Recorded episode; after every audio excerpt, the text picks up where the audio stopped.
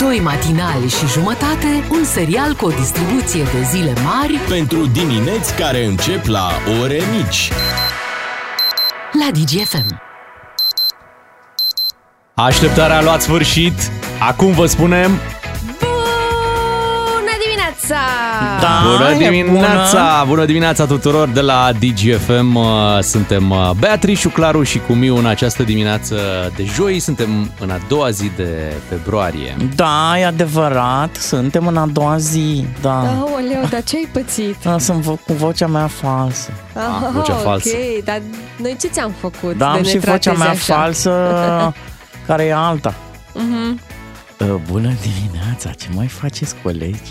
Așa, asta, e, asta e bună dimineața-ul tău fals? Da, Mhm. ce bine mă simt astăzi, am dormit foarte bine. Ce poți să-ți dorești mai mult decât să începi ziua cu cineva care îți vorbește așa frumos Ai. încă de dimineață? Da. Da, voi ce mai faceți? E, Chiar mă ce să interesează. facem? nu, mă? dar spuneți-mi da, că mă inter- bineînțeles. Mă, dar mă interesează. Dar cu traficul ăsta luptăm, că aici pe șoseaua Panduri sunt trei semafoare la rând uh, pentru pietoni, unde ei trebuie să apese pe un butonaj ca să traverseze și de obicei ce fac ei? Apasă pe buton și când nu vine nicio mașină, oricum traversează pe roșu și după aia când se face la verde, toate mașinile stau degeaba. Pietonii fantomă. În dimineața asta, ca să vezi o situație nouă. O doamnă apasă pe buton și așteaptă. Se Așa. face verde, toate mașinile opresc, sunt 30-40 de mașini, mult, multă lume care se Da. grobește la un, nu. Doamna traversează și au ce aminte? Trebuie să Telefonul. traversezi Gazele. înapoi. Da, și, și se Apa. întoarce. Păi ce a fost Vai. asta? Ce a fost asta pe timpul nostru? Pe timpul nostru! Eu cred că s-a jucat cu voi. Nu, stați așa, era încă verde. Da, mă, era verde, Deci dar pe nu asta e timpul ei, ideea. băiatul nu e meu, adevărat. băia- Era pe timpul nostru, Bă, toată lumea se sultane! gândea. Păi, îți bagi joc de noi. Mergem la servici? Stai mă așa, stai așa, dacă era încă verde. Nu ți-a luat nimic din timpul Ba, tău. chiar ba ți-a da, luat. că a apăsat din prima A- pe, pe a butonul apăsat ăla, degeaba. fără să aibă nevoie să traverseze. Gândește-te, ai închis gazele, deci, ți-ai Deci- luat telefonul Deci înainte ea să apeși trecea pe oricum, buton. da? Pe, pe ducere. Da. Da, da, și au să aminte ceva și s-a întors. Pe întoarcerea era tot pe timpul de la ducere. Păi da, dar ideea e că putea din prima să nu apese și să-și amintească mai Bravo, repede că bravo. și-a a uitat ceva acasă și să nu mai apese butonul ăla Ce ca se să... recomandă pentru memorie? Uh, Păi nu știu, trebuie să, nici pe Ciuclar nu putem să-l întrebăm, că el și-a uitat ieri, de exemplu, uh, telefonul în mașină. Ah, Da. ok. El e, el e cel care traversa și se Da, întorce. da, Deci da, asta da. e fără Știți ce, probleme. stimați ascultători? Eu chiar țin cu dumneavoastră. Apăsați ce buton vreți și ignorați-l pe acest miu. și să le mai lase cu mașina lui și cu traficul lui. Băi, nu-i doar al meu. Și câți eram? Și toți ne uitam la doua. Pe ce faci? Pe bune? Chiar așa? Da, dar îmi place, îmi, îmi, de fapt, îmi plac vocile tale, Bogdan, că ai etalat vreo două, trei din ce mi-am dat uh, seama. Mulțumesc. Ai și tu, Beatrice, o voce de asta Mai falsă? mai falsă, așa. Hei, bună! Salut! Asta e. Da, Salut! uite ce bine ți iese. Da, Da. bună. Și să, uh, să știți voi de la mine că atunci când uh, spun cuiva salut, înseamnă că nu-mi place de persoana respectivă. Bună, naibii. Acest, acest cuvânt, salut, Salut. uh, este pentru oamenii care nu-mi plac sau pentru oamenii pe care încă nu-i cunosc. Aha. Pentru că nu pot să mă apropii de ei să le zic Hei, bună! Hey, chiar nu-mi pasă! Hey, spuneți-mi ce mai faceți! Ia Da. da. uite, suntem curioși dacă și ascultătorii noștri au așa o, o, o voce falsă pe care o folosesc în anumite situații. Mm. Când vor să fie drăguți cu cineva cu tot prețul, Da, știi? Că da. trebuie să mai obții o treabă, te mai duci. Eu de obicei mai folosesc așa o voce de asta când pe la instituțiile statului. Bună ziua, doamnă! Hai, Ei, doamnă, da. facem aici. Păi da, cum vrem ăștia și pe mine să... 031 400 2929 Intrați în direct și, Și? faceți abuz, că e voie, de vocea voastră Mhm. falsă. Vrem să o auzim. Poate chiar vă punem să, să ziceți că vă place matinalul. Uh, nu cred că oamenii care ne ascultă ar spune asta într-un mod fals. Păi nu, dar acum e voie. Chiar și, adică și unul care nu e neapărat fan, Da. poate intra azi să spună, hei, mamă, dar îmi place, deci Sunteți, paoleo, pentru voi m-am trezit. Sunt fier pe voi. Nu-mi încep ziua, nu, nu-mi intră cafeaua. Dar uite, putem, de fapt, se pot trimite voci și pe WhatsApp, nu? Da, la 0774 601 601 Da. vă înregistrați acolo și ne trimiteți vocile voastre false, saluturile false, alea de complezență.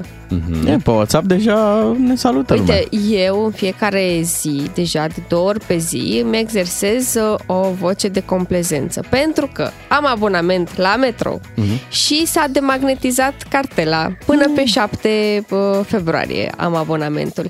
Iar pe abonamentul meu acum scrie, pentru că a scris una dintre doamnele de la caserie, că este valabil până pe 7. Și evident, de fiecare dată când trebuie să merg la metrou, adică de două ori pe zi, trebuie să mă prezint la caserie. Bună ziua! Am și eu un abonament care e demagnetizat, îmi puteți deschide și mie, vă rog frumos? Mhm. Și toată lumea trebuie să stea să-mi deschidă. Mie nu-mi place cu interacțiunea, absolut deloc. Mhm, mhm. Și acum Trebuie să sunt obligată interacționezi. Și de doamna două nu-ți ori pe zi. răspunde? Sigur Foarte că da, drăguțe. păpușică. Foarte drăguțe doamnele. Da, sigur, sigur, da. mergeți. Da, vă ajut. Dar cum, da, eu sunt aici să vă ajut. Dar pentru asta m-am angajat, cum să nu? nu mi-a, Să mi-a, apăs butoane pentru da, voi. nici măcar nu mi-a luat de timpul meu în care stăteam și mă relaxam, mă făceam cuvinte încrucișate și mă gândeam la o telenovelă, dar, Dar nici nu eu mi-a mă nu m-ați bucur. deranjat. Măi, să vai. știți că doamnele citesc. Toate Da, doamnele au câte o croșetau. carte Nu acolo. cumva sunteți Beatrice de la... Și tu zici în gândul tău, da, mă știe de la radio. D- Din Popești? Vă știu. Da, Da, da, că numai o Beatrice în Popești. E, Numai una e. Așa e, numai una e a noastră. Da. Bun, vă așteptăm mesajele pe WhatsApp la 0774 601 601, un mesaj audio cu vocea voastră falsă pe care o folosiți atunci când da, mai trebuie să obțineți ceva sau trebuie să rezolvați ceva mm. și e bine să fie așa, să sune frumos. Da, să fie să dulce, fim, uh, vocea amabili. dulce, vocea dulce, Bu, da, bu. vocea dulce mult aduce, vai ce frumos. Țuțulică! Vezi că asta cu țuțulică, acum e cu roman, cu asta nu mai merge cu țuțulică, așa e, țuțulică! Băi, țuțulică, ce ai făcut, mă? Știri în câteva momente la DGFM, adică la ora 7, iar după revenim și noi, avem multă treabă, o să dăm și mesajele voastre, dar ne ocupăm și de esențialul zilei. Rămâneți aici pentru o dimineață cu doi matinali și jumătate, Beatrice, Ciuclaru și Miu. Doi matinali și jumătate, un serial cu o distribuție de zile mari Pentru dimineți care încep la ore mici. la DGFM. Sunteți cu doi matinali și jumătate, Beatrice, Ciuclaru și Miu. Imediat uh, vom trece la esențialul uh, zilei. Până atunci, vă mulțumim pentru mesaj. Au venit uh, mesaje pe WhatsApp la 0774 601 601. De fapt, trebuia cu altă voce să anunțăm treaba asta. Au venit foarte multe mesaje. Ce ne bucurăm! Ne-ați făcut dimineața mai frumoasă dintr-o dată! Și pentru că nu e așa, voi sunteți prietenii noștri. Nu, chiar ne bucurăm să știți, adică ne facem mișto acum, da. Chiar ne place că ne scrieți și că v-ați înregistrat. Și nu mai crede pe Bea. Trebuie Salut! să mă credeți. Ce faceți? Hai, Hei! hai să ne luăm vocea serioasă și să trecem la subiecte adevărate imediat, la esențialul zilei. Eu nu trec la subiecte până nu ascultăm mesaje. Bine, hai să ascultăm mesaje atunci. Sunt de acord. Ia, mesaje venite pe WhatsApp. 0774 601 601. Uh, îi dăm play, ia. De ce ești rea, Bea? Foarte bun! Foarte bun! De Da, obicei. da de ce? de plăcere. Bun, bun, bun, bun. Hai, cu voci false, toată lumea. Jó reggelt kívánok nektek! Ok. Poftim? Sper că nu ne înjură Nu, nu, nimeni. nu, nu, nu, e cu bună dimineața ceva. Da? Parcă așa, Așa, eu așa ar reg- trebui, așa ar trebui, adică Da. într-o țară civilizată A- lumea ne-ar da așteptăm, bună uh, dimineața. Așteptăm subtitrarea, să știi. Corect. Da, subtitrarea la radio. Ia, mai avem ceva? Bună dimineața! Acesta este salutul meu fals către colegul meu fals. da. Că așa e, mereu e unul. Corect. Da, hai să salutăm și pe colegii adevărați, sunt pe cei falși. Neața Bea, Neața Bogdan. Oh, Bună salut. dimineața! Hai- Salut! Salut! Ce faci? Salut! Bine, înseamnă că nu mă cunoști. Uite, mai avem un mesaj, ia. Sau trebuia să mai avem un mesaj? Șeful, n-am curent. Mă încarc și vin la lucru. Ok. Sperăm că ține Da, explicația. da, da, Imediat, uh, esențialul zilei rămâne cu DGFM.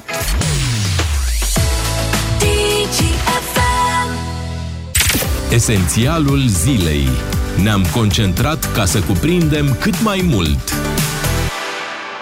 La esențialul uh, zilei vă spunem că Victor Pițurcă a stat uh, de vorbă un pic așa cu jurnaliștii. Prima dată după ce a izbucnit acest uh, scandal în care este și el implicat, a ieșit de la sediul Inspectoratului de Poliție Județean Ilfov, unde trebuie să se prezinte de două ori pe săptămână. Este convocat acolo pentru, pentru că este sub control judiciar. Dar nu e convocat la lot. A ieșit, nu? Nu, nu a, ieșit, a ieșit, nu? a ieșit. Cumva contrazicându-i pe, pe, pe frații ăștia tăit, care spuneau că în România dacă ești bogat, dacă îți merge bine, sistemul are ceva cu tine și vrea să te dărâme, iată, Pițur că a ieșit după 24 de ore fără nicio problemă, control judiciar, trece repede și n A făcut absolut, ceva uh, declarații și am și aflat lucruri noi. De exemplu, eu nu știam că are afaceri în zona asta de armament. De... Hai să aflăm de la el mai bine. Ia, ia, hai Da. să, să-i, să-i dăm cuvântul lui Neapiții. Bine. Băiatul meu a vrut să intre în această afacere. După săptămâni am vrut și eu să cunosc niște oameni care i-au propus lui această afacere. De asemenea, cel care m-am dus lucra cu o firmă de, de, de armament, de... Eu am cumpărat o fabrică, fosta fabrică de armament de la Filiaș și credeam că pot face o afacere în sensul ăsta. Și acolo v-ați întâlnit cu domnul Suțu în acel moment? Păi, la biroul lui a mers. Am făcut cunoștință, pentru prima dată am stat o jumătate de oră, am vorbit și am plecat. Deci afacerea nu s-a mai făcut până la urmă, asta spune? Care afacere? Cea pe care ați încercat să o propuneți. Nu, nu, nu, nu, eu, eu de fapt vroiam să vând acea fabrică, el mi-a propus alt, Cea altă legată, afacere. afacerea legată de măști sau de Nu, afacerea nu, nu, nu, nu, nu, de fabricare de, de pistoale, era vorba de altceva. Ați fost în biroul dânsului, ați discutat despre această fabrică pe care ați cumpărat-o și ați vrut să o vindeți ulterior. Exact. Acele utilaje cine le-a cumpărat? Care utilaj? Cele șapte utilaje de producere a măștilor de Domnișoară, n-am, n-am nimic în comun cu acea fabrică, eu nici nu știu despre ce e vorba, am văzut și eu la televizor, nu știu nimic. Aici Nu eu- înțelegeți că eu am văzut omul ăsta o singură dată, am mai vorbit o dată pe WhatsApp două, două uh, propoziții și atât, în rest nimic. Dar atunci cum se susține acuzația de cumpărare de Păi influență? asta spuneți-mi dumneavoastră. Păi, ieri a- va- poate v-a prezentat procurorii niște probe la audieri. Nicio probă. Proba e, singura probă, că am fost în birou la acest domn o jumătate de oră. Cu ce sunt eu implicat în această afacere? Am împrumutat pe fiul meu să cumpere aceste produse. Punct și nimic mai mult. Produsele care au fost vândute MAPN-ului. Au fost mai multe produse. Nu știu, măști, măști de gaze, măști, nu știu eu. Nu știu. Dacă nu știu, Deci iată, a jucat în apărare Mhm. Victor uh, Pițurcă. Da, da, convingător sau nu, asta nu e treaba noastră. Așa este e. a justiției. Normal, dar uh, îți dai seama, s-a dus omul jumătate de oră într-un birou, cum Așa. zice, și gata, pentru asta. Pentru Niște atâta mesaje lucru. pe WhatsApp. Da, acum știi cum e pe WhatsApp, mai spurezi la mulți ani, mai... Mhm, dar uh, deci practic l-am promutat pe fiul său care a luat totuși niște măști pe care le-a vândut uh, armatei, dar pe de altă parte nu zice, adică spune că nu știe nimic de utilajele care au venit în România Da. pentru a uh, produce măștile. Adică uite, am mai avut încă o declarație neapiție, ia să-l ascultăm. sunt complet nevinovat, nu am nicio problemă cu această afacere și consider că este un mare, mare abuz. Dar fiul dumneavoastră știți că ar mai fi discutat, ar mai fi negociat. Domne, fiul de meu acolo. era afacerea lui, am mai discutat, dar nimic care să îl facă să fie Afacere, mă, cumpărător de... Ar fi neconforme susțin, susțince de la adică Frații, sunt bune. fraților, nu ne interesa pe noi. Firma cu care s-a asociat fiul meu s-a ocupat de aducerea acestor produse, că nu erau numai măști, fiind acolo în China. Altfel, Deci, practic, Cum am fi făcut uh, afacerea? De, de vânzarea produselor s-a ocupat o firmă care putea să facă această afacere, nu firma noastră. Eu am uh, trimis bani în firmă la Alex, Alex a plătit în China, direct în bancă, banii pentru produsele uh, respective. Și mai Practic, vorbiți de dacă- o firmă care a luat 40% din investiții. Și Care este acea firmă? Acea firmă, nu știu cum se numește, chiar nu știu cum se numește. de ce a trebuit să apară și acea firmă dacă dumneavoastră ați cumpărat direct din China? Păi Măștile fraților, și ăia știau de afacerea asta. Știam noi de știa Alex de afacerea asta? Îi mai, îi mai lua Alex pe respectivii în uh, combinația asta dacă uh, știa el să cumpere... Da, i-a propus cineva să lucreze cu acea firmă în mod special? El știe. Fraților, eu am băgat bani în firma lui Alex, Alex a ocupat și am trăit cu sufletul la gură până mi-au revenit bani. Credeți că fiul dumneavoastră ar fi putut comite chiar și poate pe voia lui N-a, o co- ilegalitate? n-a comis nicio ilegalitate. El la fel e foarte supărat. A intrat și el într-o uh, afacere de genul ăsta, care eu acum vă imaginați cât, uh, cât pot să regret, fiindcă n-am vrut. N-am vrut să, să că nu- nu-mi trebuia, pentru el am făcut. Și asta a fost totul. Fraților, fraților, ne spune Victor Pițur că uh, încercând să explice tot acest uh, circuit, Bine, cred că fiecăruia dintre noi s-a întâmplat, uh, comanzi uh, ceva de pe AliExpress Da. și, și vine... când îți vine, vezi, bă, deci chiar o chinezărie. Adică, nu- Da. Unele produse se vede clar că au o calitate uh, mai proastă, deși tu nu-ți dai seama exact când, uh, când comanzi, știi, uh, treaba asta. E ok, Da. e foarte interesant aici totuși să nu te intereseze calitatea produselor pe care le aduci, pe care urmează să le bagi pe piață. Da? Păi știi cum fac cei Chiar care, dacă- cei care aduc marfă din China? Prima oară uh, comandă o, o cantitate mică, astfel încât Să vadă dacă e ok Să vadă calitatea. și apoi comandă stoc mare. Aici da. probabil s-a comandat direct stocul mare, știi? Nu s-au gândit, a, să merg așa cum sunt. nu trebuie să- Contextul acestei afaceri este foarte important. Faptul că eram în pandemie, că era nevoie de acele măști, dacă ele au fost sau nu conforme, asta trebuie să dovedească, știi, justiția. Dar nu poți să zici, da, hai să ne gândim, noi trei facem o combinație și aducem, da, ne, ne punem banii la bătaie să aducem ceva, nu știu, pentru alimentație publică. Și apoi noi să zicem, ha, pe ce știam noi, noi doar am plătit acolo în China. Știam noi că o nu să poți vină... să nu-ți asumi.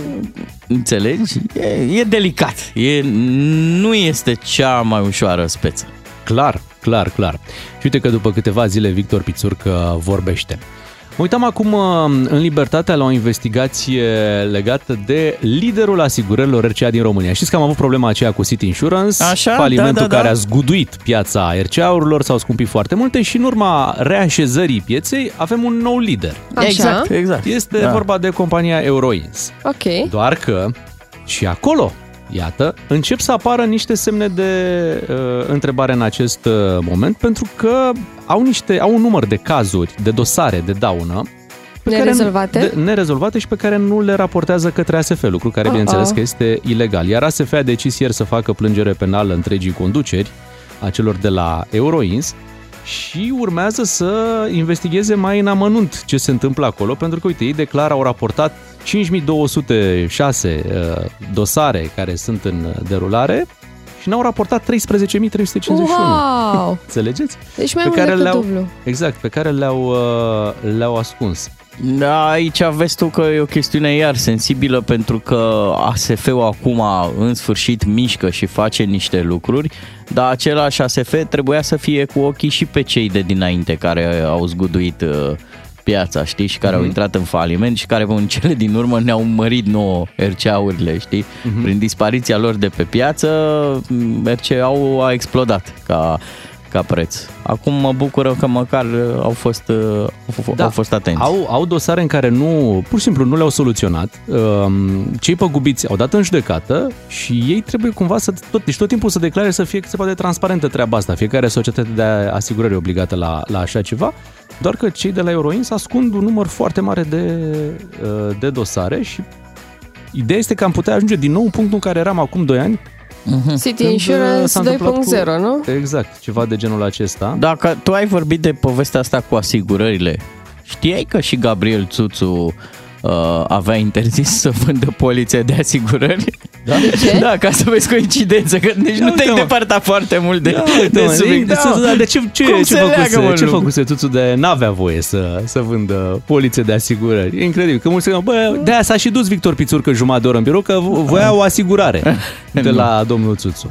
Uh, potrivit uh, presei, făcuse o escrocherie. Ia uzi. Păi să-și ia cazier online acum, domnul Țuțu, că se Așa. poate. Da, hai să vorbim rapid și despre cazierul ăsta online. Ar trebui să ne luăm și noi, că am văzut că mulți români s-au înghesuit să-și ia cazierul online Dar acum. pentru ce ne trebuie Păi, deocamdată? Pur și simplu, să ți le emită statul digital. Mi se pare o mare performanță a E. statului român E. să-ți emită digital cazierul, în ca- doar în cazul momentan, doar în cazul celor care au cazierul uh, curat. Aveți două trasee pentru a ajunge la acest uh, cazier online. Există adresa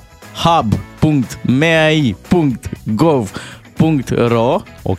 Hub scris H-A-B sau H-U-B? Hub, tot românul știe cum se scrie hub, că- hub.gov.ro Dar mult mai ușor ajungeți la el dacă intrați pe ghișeu, dacă aveți cont pe ghișeu.ro Mhm. Acolo există o secțiune dedicată cazierului Uh, Va trebui să-ți va, să faceți o validare a cardului ca să-și dea lumea, se- să-și dea platforma seama că e vorba de dumneavoastră, nu vă ia niciun ban de pe card Nu, la dar știi ce această- zic mulți? Mm. Că vor ști ce conturi, pe ce conturi să pună pe oprire când or să aibă nevoie. Păi dacă ai mm, ghișeu.ro și în general stai tu liniștit că statul român da, știe normal pe ce că știe, conturi dar să- cu, cu, odată cu această ocazie și reverifică informația, știi? Ah, ok. Da, bine, dar oricum, fără, fără să bagi date de card, nu te poți loga acolo, nu-ți poți Da. face cont. Deci e un pas Și uh, hai să spunem obligatoriu. că arată bine platforma și că e ușor să te descurci pe acolo. Nu e, nu e cel mai dificil lucru. Mhm. Deci cum ai zis? Hub? hub.mai.gov.ro Ok. sau mai simplu ghișeul.ro da, și, da. ai de acolo, direct da. cazier judiciar, Mhm. dai care click. ghișeul.ro să-i mai lăudăm o dată că merită și Au aplicație. au aplicație pe telefon. Măi, ne digitalizăm peste luăm noapte, razna. deci ușor, ușor ce să mai ai? Poți să-ți faci programări acum pe la, am văzut pe la taxe și impozite, poți să faci și online dacă, dacă vrei. Da. E superb ce se întâmplă în România zilele astea. Păi, Bravo, bravo. Bravo, România! 7 și 23 de minute aproape. Hai să ascultăm uh, o piesă din anii 90. Montel Jordan, This is how we do it. Și după vin și știrile la 7 și jumătate. Bună dimineața! DGFM, la radio, dar și pe TikTok, Facebook sau Instagram. Ca să știi.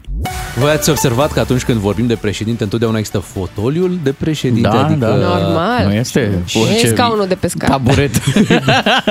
Și când te gândești la Cum îl cheamă? Actualul președinte, se potrivește foarte, foarte bine Da. uh, acest obiect uh, de decor fotoliul. Ți-l și imaginezi pe Mhm. Da. Claus Iohannis cum stă pe un uh, dita mai fotoliul Mhm. de, de președinte picior peste picior, uh, relaxat. Și m-au bucurat știrile pentru că am aflat uh, unde este președintele României. De foarte multă vreme ne întrebăm, mă, unde este președintele României? Da. Nu este în grațiile românilor. Nu mai, adică v-ați fi putut gândi că e pe acolo, pe acolo.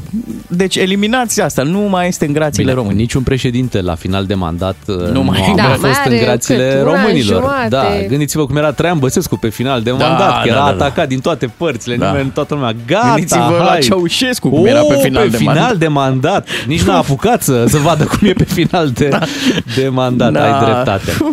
Hai să ne mutăm către un alt subiect uh, foarte, foarte serios, nu că cel cu fotolul de președinte n-ar fi, dar, uh, E hăr- foarte serios. dar hărțuirea în școli uh, e un subiect din ce în ce mai uh, prezent și despre asta vrem să vorbim, să facem chiar o dezbatere cu voi în această dimineață la 031 400 2929. Cu o mare rugăminte, uh, lăsați-vă copiii să ne ajute sau uh, povestiți-ne ce v-au zis ei de la școală. Suntem foarte interesați de amploarea acestui fenomen de, de bullying și de hărțuirea din școli. Bullying-ul este clar uh, în creștere, asta o arată și statisticile, dar și uh, episoadele care tot apar video din diverse școli uh, unde sunt elevi care umilesc pur și simplu alți elevi. Ieri au apărut imagini uh, șocante care arătau cum uh, un elev este bătut, umilit și, atenție, băgat cu capul într-un vas de toaletă, dacă O, vă, Doamne. vă puteți imagina o imagine atât de urâtă, chiar în interiorul unei școli. Deci o secvență dintr-o școală din uh, România și asta se întâmpla sub privirile colegilor care, ce să vezi, filmau. Mhm. Da, filmau și se amuzau de această scenă. Un caz uh, petrecut la Liceul Tehnologic uh, Dumitru Mangeron din Bacău, și uh, victima uh, acestei agresiuni a fost un uh, copil din clasa 9, un copil cu nevoi speciale, uh, de care, iată, m, colegii lui de, de școală Și-au bătut joc. și-au bătut joc gândindu-se că, bă, hai, să, hai să-l umilim puțin, hai să-l băgăm cu capul în, uh, în wc Și elevul agresor, agresor a avut niște antecedente, în trecut a mușcat un coleg și a fost uh, scăzută nota la portare. Se pare că acțiunea lui de zilele trecute a fost ca o răzbunare a faptului că i s-a scăzut nota la portare. Și uh, ascultam uh, mai devreme la știri cum uh, instituția uh, școlară a încercat să rezolve anterior acest uh, incident și uh, să îl pună pe copil, pe agresor, să promită că nu mai face. Hm. Păi, nu cred că asta e, e o soluție. Corect. Vreau și eu să zic două lucruri. Te rog. Uh, La televizor, când vedem astfel de incidente din școli, eu sunt absolut șocat de nivelul de violență. Zilele trecute a fost un reportaj cu niște tineri care s-au bătut în interiorul școlii. Unul dintre ei a rupt o stinghie din, uh, din perete și se apăra cu ea. Adică era o chestie așa pe care o vezi mai degrabă în filme. Deci nivelul de violență e absolut alarmant. Doi, am stat să mă gândesc dacă de ce nu face față școala, adică de ce nu poate școala să tempereze. Și mă gândeam că, în esență, cei mai mulți dintre cei care se află la școală au treabă mai degrabă cu actul e- educațional, da? Adică ei știu să-și predea materia. E foarte posibil, am nu le iau apărarea m, cadrelor didactice, dar e foarte posibil ca ele să nu fie pregătite pentru amploarea acestui fenomen. Da, că Adică nu trebuie să fie și psihologi. Dar există, în școli există, sau ar trebui să existe. Asta e că ar trebui. Ar trebui. Și sunt școli unde există, dar fii atent și acolo, e foarte interesant. Acești eh, psihologi care se află, zic- zic eu psihologie, unul singur, Da, dacă e, psihologul. dacă e, psihologul, Un da, singur care... la sute de copii. Știi cum e? Sunt atâtea cazuri, adică poate se ocupă de cele mai grave. Uite cum e ăsta. De, ăsta, ăsta, ăsta e un caz grav. Aici și poliția a intrat uh, pe fir. Știi, se ocupă de un caz de genul ăsta și celelalte care sunt într-adevăr și ele număr foarte mare. Copii care sunt amenințați de colegi cu tot felul de lucruri sau sunt forțați să facă anumite uh, gesturi. De cazurile alea nu se mai ocupă motivând că am asta e nimic față de uh, altele Ce care... mai am da, eu? am, am multe pe, pe masă, multe cazuri, nu, nu mă pot ocupa de toate. Va spune dacă există un psiholog al uh, școlii. Anul trecut eu am fost parte dintr-o campanie de asta care încerca să atragă atenția asupra fenomenului de bullying în școli și unul dintre elementele pe care m, încerca această campanie să le sublinieze e că m, hărțuirea asta între copiii aflați la școală se petrece în mare parte în pauză. Asta înseamnă că nici măcar acel control al profesorului de la ore, de la clasă, nu poate funcționa. Prin urmare, este nevoie, cred eu, ca cineva din exteriorul școlii sau din interiorul școlii, dar specializat, să intervină și să uh, aibă o formă de autoritate asupra elevilor. Adică să fie niște adulți care se plimbe pe holuri, oare? Nu știu. Uite, um, n-am expertiză de nicio Mhm. culoare în domeniul ăsta. Dar e foarte clar că acei oameni care sunt, pe care noi îi vedem drept învățători, profesori, au nevoie de ajutor specializat. Da, Bogdan, dar știi care Și e de unde problema? să că, vină?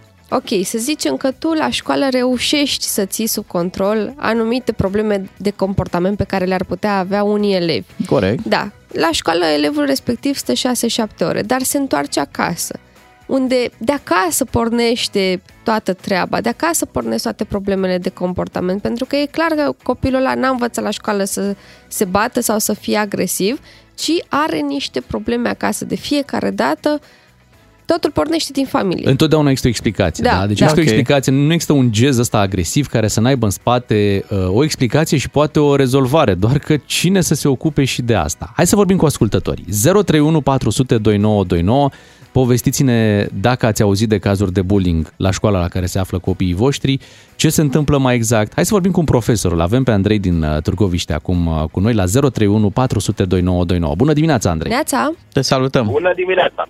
Bună dimineața! Neața! Uh, Spuneați mai devreme că elevul respectiv a fost pus să promită. Da. Dar să știți că este singurul lucru pe care școala poate să-l facă. Uh, În uh, condițiile legale actuale, școala nu poate să exmatriculeze, școala nu poate să facă nici măcar mustrarea în fața clasei.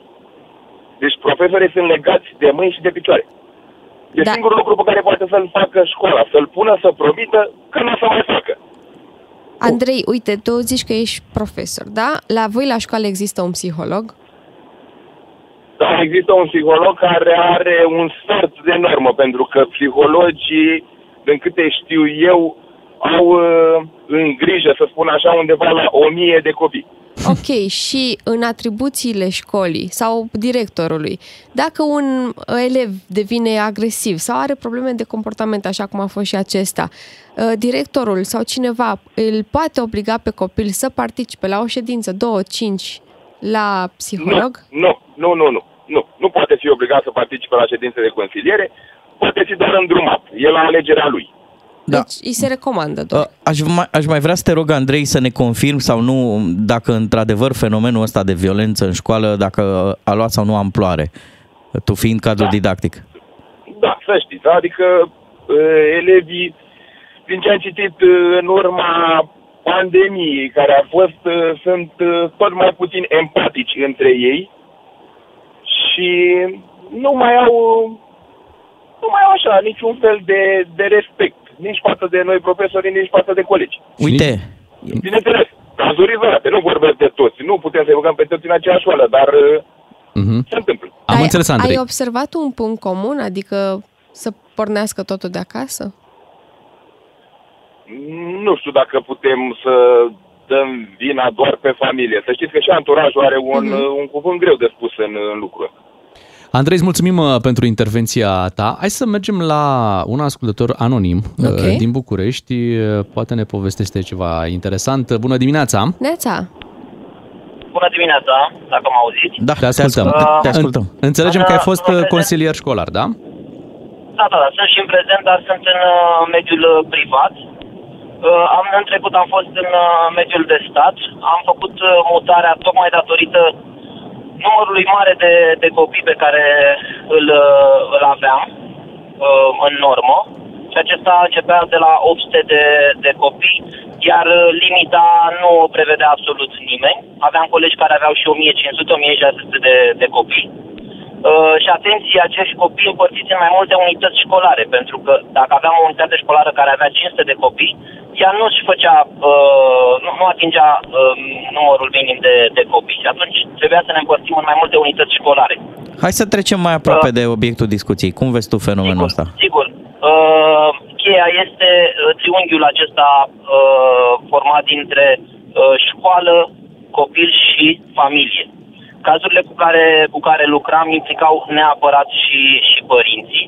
Într-adevăr, unitatea școlară nu poate obliga uh, părintele să participe la aceste ședințe de consiliere, însă consilierul, prin abilitățile pe care le are, poate determina familia să ia parte la, aceste, la acest proces. Ia fi Uh, atent, lucru pe tu- care l-am reușit. Tu, tu ești eh, psiholog. Uite, spune cineva aici pe WhatsApp și îmi pare destul de, de vehementă treaba. Dragilor, explicația rezidă în lipsa pedepselor reale. Asta să fie soluția? Cine să fie pedepsit? Păi, conform uh, regulamentului, uh, de exemplu, în fiecare școală există anumite uh, pedepse, nu, uh, sancțiuni, sancțiuni sau consecințe logice ale comportamentului, uh, plecând de, la- plecând de la mustrare uh, și terminând, într-adevăr, și cu exmatricularea din, uh, din școală. Dar toate aceste măsuri ar trebui aplicate fără, uh, fără excepție.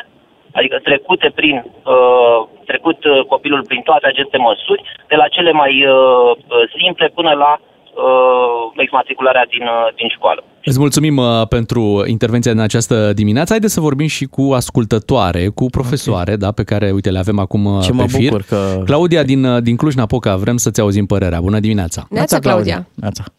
Bună dimineața! Bună dimineața! Eu v-am trimis și mesajul uh, pe care l-ați citit mai înainte și, într-adevăr, chiar consider că aceasta este cea mai mare problemă a învățământului la momentul actual, faptul că um, elevul poate acționa în orice mod dorește, știind că la final uh, va fi iertat. Uite, Pur și mai simplu zice nu- cineva nu există- așa. E foarte nu greu să există, da. e foarte greu să sancționezi un elev. O procedură Da, de nu toate există, nu există sancțiuni reale, adică o mustrare, un avertisment, îl duci în consiliu, vine părintele la școală, ce ai rezolvat? Absolut nimic. El se întoarce a doua zi și face la fel. Deci nu, pur și simplu nu există pedepse. Copilul știe că vin, repet comportamentul, pot să fac ce vreau, iau un scaun, îi dau un cap, asta este, ce o să mi se întâmple? Nimic. Care e cel mai Deci, șocant sincer- uh, caz de la voi de la școală? Uh, păi nu pot să zic că au fost lucruri chiar atât de grave, dar cu siguranță tras de păr, bătăi, există peste tot. Mhm. Uite, de-a Există lungul, peste tot. de-a lungul carierei tale de, de m, cadru didactic, a existat vreodată instructaj real, formare profesională cu ce e de făcut în caz de asistăm la un episod de, de bullying? Adică există o regulă Există foarte multe, există de foarte multe ori uh, diseminare pe acest subiect în toate clasele. Deci consilierul școlar chiar face chestia asta. Tema anti-bullying este undeva sus. Dar degeaba, pentru că tu nu ai pârghile reale pentru a-l stopa efectiv. La nivel de vorbe toți suntem foarte buni, dar la fapte ce facem? Copiii din ziua de azi sunt copii de porțelan, nu-i poate atinge nimeni, nici părintele acasă și nu mă refer la, la violență verbală, să ne înțelegem, că nu despre asta este vorba. Deci copilul nu mai are limite, poate să facă orice, nu mai are un respect față de, de niște principii reale cu care noi am crescut. Ok, Nu mai există. Dacă Acolo tu, la este problema, clasă, de dacă tu fapt. la clasă ai un astfel de caz, da, în care doi copii, adică unul îl hărțuiește pe celălalt, ce ai tu de făcut? Ce știi că trebuie făcut? Păi, în primul rând, se anunță poliția, deci suntem în parteneriat cu poliția dacă există cazuri grave. În primul rând intervine poliția și, bineînțeles, părinții, apoi consiliere școlară și, la final, repet, nu există măsuri clare, nu mai exmatriculează nimeni pe nimeni. De ce? Să nu avem abandon școlar. Wow. Păi, serios, fratele meu, dacă nu vrei să faci școală, du-te atunci și stai la, nu știu, unde vrei tu, fă ce vrei, nu vreau să zic acum ce Da. nu trebuie.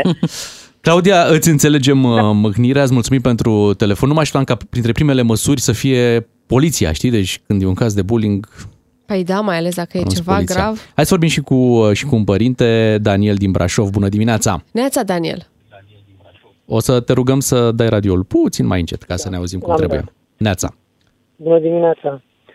Eu sunt un uh, părinte a unui copil uh, în care m, spunem uh, mai degrabă părinții uh, din clasa în care copilul din clasa în care este el uh, a zis că au zis că au un, are un comportament mai agresiv.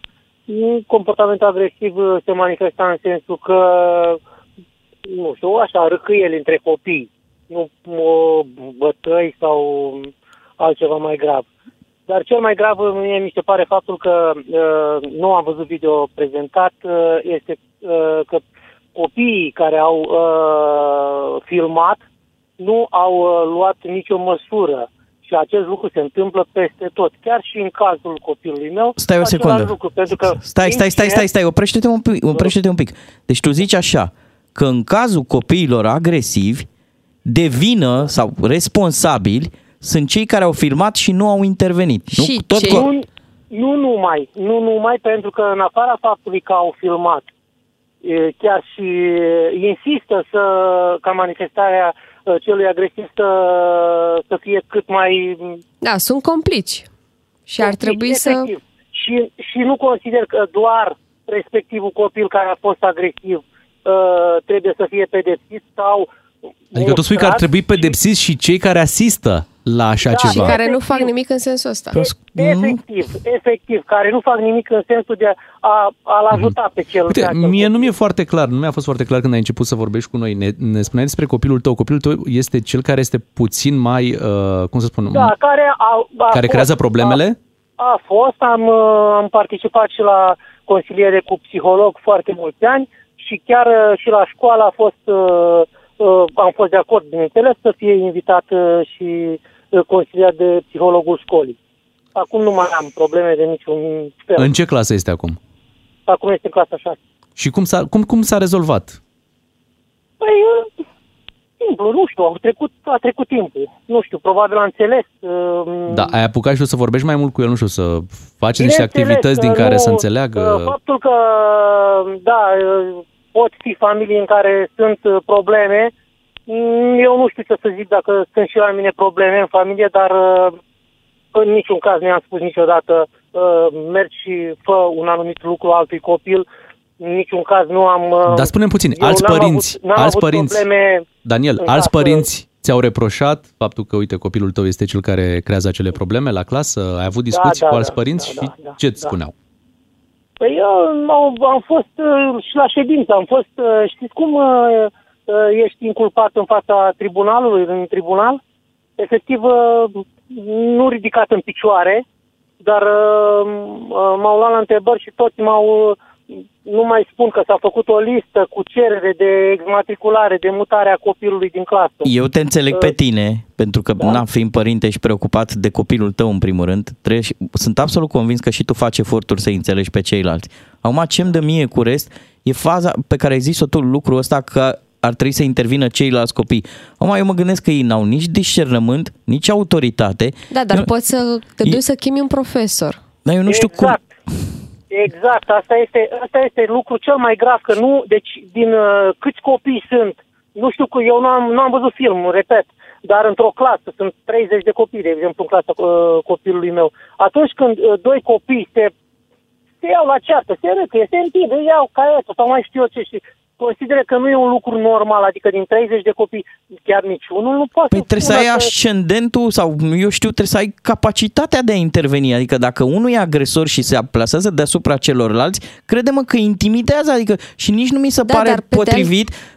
Adică s-ar putea duce, ar putea escalada lucrurile Dar dacă... pe de altă parte, Dar nici nu nu, mergi, stai să dar nu filmezi și te, să te hlizești la treaba asta, da? Păi, dar nu, tocmai, e, adică nu mergi, nu stai, deci e, înțeleg că nu intervii, că te teamă după aceea, dar Mhm. mm. cel agresorul, sunt convins că nu este atent că unul din copii pleacă și merge și anunță un cadru didactic. Daniel, noi îți mulțumim că ți-ai făcut curaj să intri Da, direct. da, o, o, apreciem. o ultimă uh, întrebare. Tu ai să-ți reproșezi ceva în legătură cu, cu copilul tău, cum a fost uh, crescut acasă, ce s-a întâmplat acasă legat de comportamentul lui sau pur și simplu a Mm. dezvoltat comportamentul prin prisma anturajului de la școală sau din alte părți?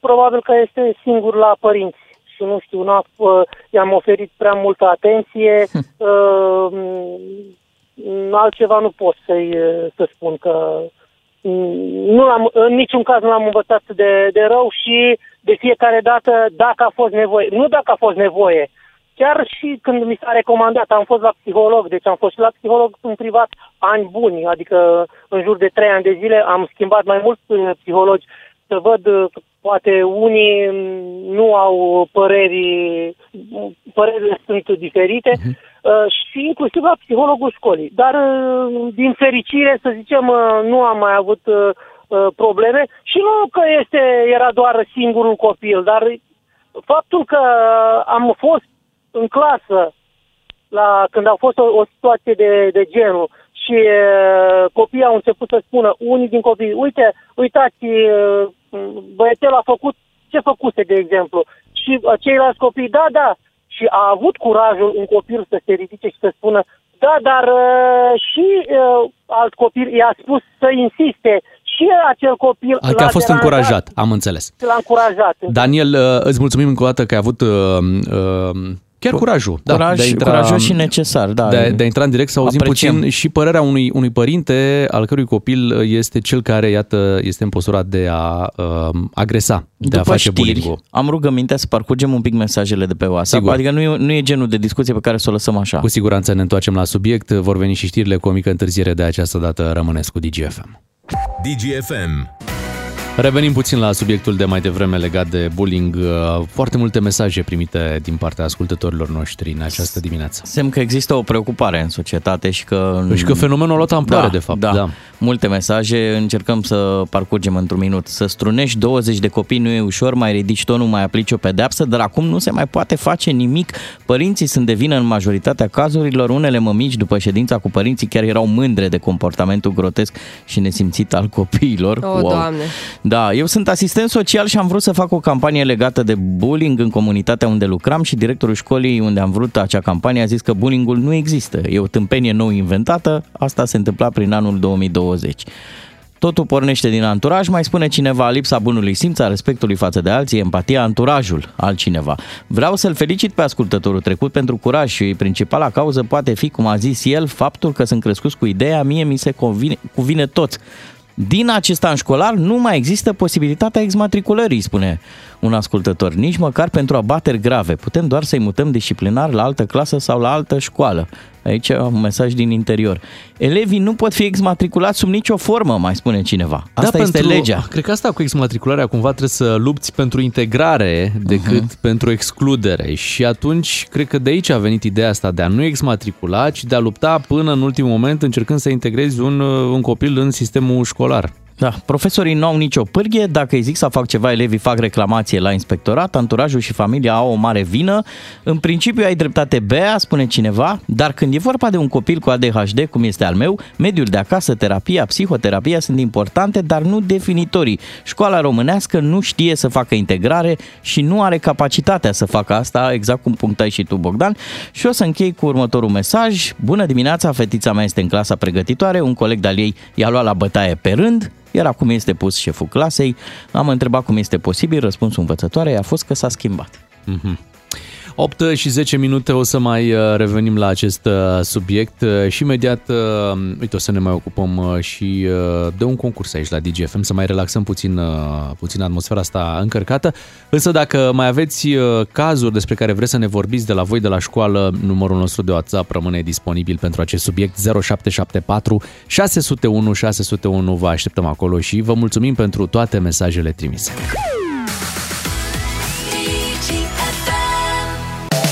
Cu Echilibra, combinația optimă de magneziu și vitamina B6. Ai energie pentru tot anul. Suntem încă la începutul anului, încă ne putem propune obiective importante pentru acest an și gândindu-mă puțin și la subiectul de, de mai devreme, poate dacă suntem părinți ar trebui să ne propunem să petrecem mai mult timp cu copiii noștri, să înțelegem și mai să le bine. explicăm ce e bine și ce nu.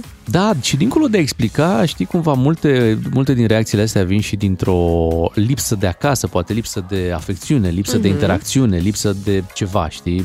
Comportamentul ăsta abandon în apare. fața pă, tabletelor, abandon în fața Da. ecranelor de Și de-aia- orice tip. De-aia zic, e un obiectiv foarte bun pentru anul ăsta să ne propunem să petrecem mai mult timp cu copiii noștri. Hai să trecem la acest concurs. Cu Echilibra de la Nutrien să ai energie pentru tot anul. Știm și noi cât de importantă este energia, dar și organizarea în orice proiect pe care le începe, așa că vrem să aflăm de la voi care este obiectivul în acest an și bineînțeles alături de suplimentul alimentar Echilibra, aliatul în menținerea metabolismului energetic normal, oferim și astăzi un super kit de imunitate de la Nutriensa, iar mâine vine momentul pentru un smartwatch care vă poate ajuta să gestionați rapid lista de lucruri pe care le aveți de făcut. Exact ca în vorba aia populară românească. Astăzi și mâine. Astăzi dăm un premiu și mâine, smartwatch. smartwatch. smartwatch. Este momentul să vă înscrieți printr-un simplu SMS la 3815 să ne spuneți un răspuns uh, care este obiectivul vostru în acest uh, an. Oricare ar fi, dați prin SMS, noi vom face o extragere și abia aș- așteptăm să aflăm care este obiectivul, să vă premiem cu un kit complet uh, Nutriensa pentru starea de bine în sezonul rece. Este un kit care, complin, care uh, conține toate vitaminele necesare, astfel încât imunitatea noastră să fie la cel mai înalt nivel. Încarcă-ți bateria, Nutriensa și Echilibra. Energie zi de zi. 8 și 20 de minute ne-am gândit uh, să facem așa un uh, tur de planetă, să vedem ce ciudățenii se mai întâmplă pe planeta numită Pământ.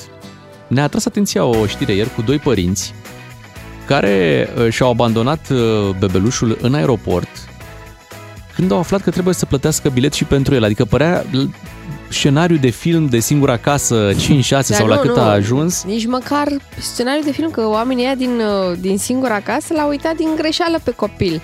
Ăștia doi l-au lăsat intenționat pe copil, adică nu că sunt imbecili oamenii ăștia.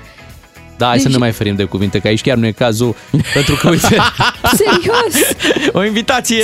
Te duci cu Păi să copilul, știi- de, deci pleci cu copilul, da? Da. A, știți, trebuie să plătiți uh, bilet de avion. A, da, nu, eu vă las copilul aici, eu am plecat Hai. în vacanță. Faceți, îl, îl creșteți voi cum când ne poți întoarcem, să uh, faci să, să, asta? ne întoarcem când are șapte ani. Dar oare Deci, poți s-a afla întâmplat- în aeroport că trebuie să plătești bilet? Adică ori știi, ori nu știi lucrul Uh, Știi cum ăsta. e că zic imediat, dar uite, să spunem unde s-a întâmplat. S-a întâmplat pe un aeroport din Israel. Cuplul și-a abandonat bebelușul după ce au aflat că trebuie să plătească bilet. Uh, ei zburau către Bruxelles. Și știi că până la 2 ani uh, copiii n-au nevoie de, de bilet. Da, ei practic e zboară, infant. da, zboară împreună cu, uh, cu părinții. Și poate copilul era la uh, pu- puțin trecut de 2 ani, au rămas cu ideea asta, "A, pentru copil nu plătești. A, Știi? și n-au luat. N-au luat Da. și când ajung acolo află, ok, trebuie să cumperi bilet și pentru copil, trebuie să aibă și el uh, locul lui. Nu mai Mhm. poate să stea la tine în brațe. Poate să stea până la 2 ani, poate să stea, dar după... Nu, știi? Și... Uh, A, da, trebuie bilet? Bine. Cine ți-l Băi, vrea? ok, deci până aici e o situație care se poate întâmpla, adică Da. să nu știi exact că, uite, după 2 ani ne trebuie cumpăra bilet. Mă, dar de aici până să-l abandonezi în aeroport... Efectiv, bă, l-au, l-au lăsat pe banda pentru bagaje Mamă, într-un leagăn de mână. Și Părinții s-au dus, responsabili, nu? s-au dus uh, la controlul pașapoartelor și au continuat drumul. Deci au trecut. Da. I-au Eu fi trecut, explicat s-au dus. copilului, mami și tati, pleacă. Tu rămâi aici, dar ne întoarcem. Da. Cine un știe ce o fi moment zis? dat. Da. Să dai la medicină. Erau cetățeni belgieni, da, cei doi, care se- vă se dați întorceau seama... acasă. Da, au fost ulterior reținuți de autorități Da. da, pentru bă, treaba asta.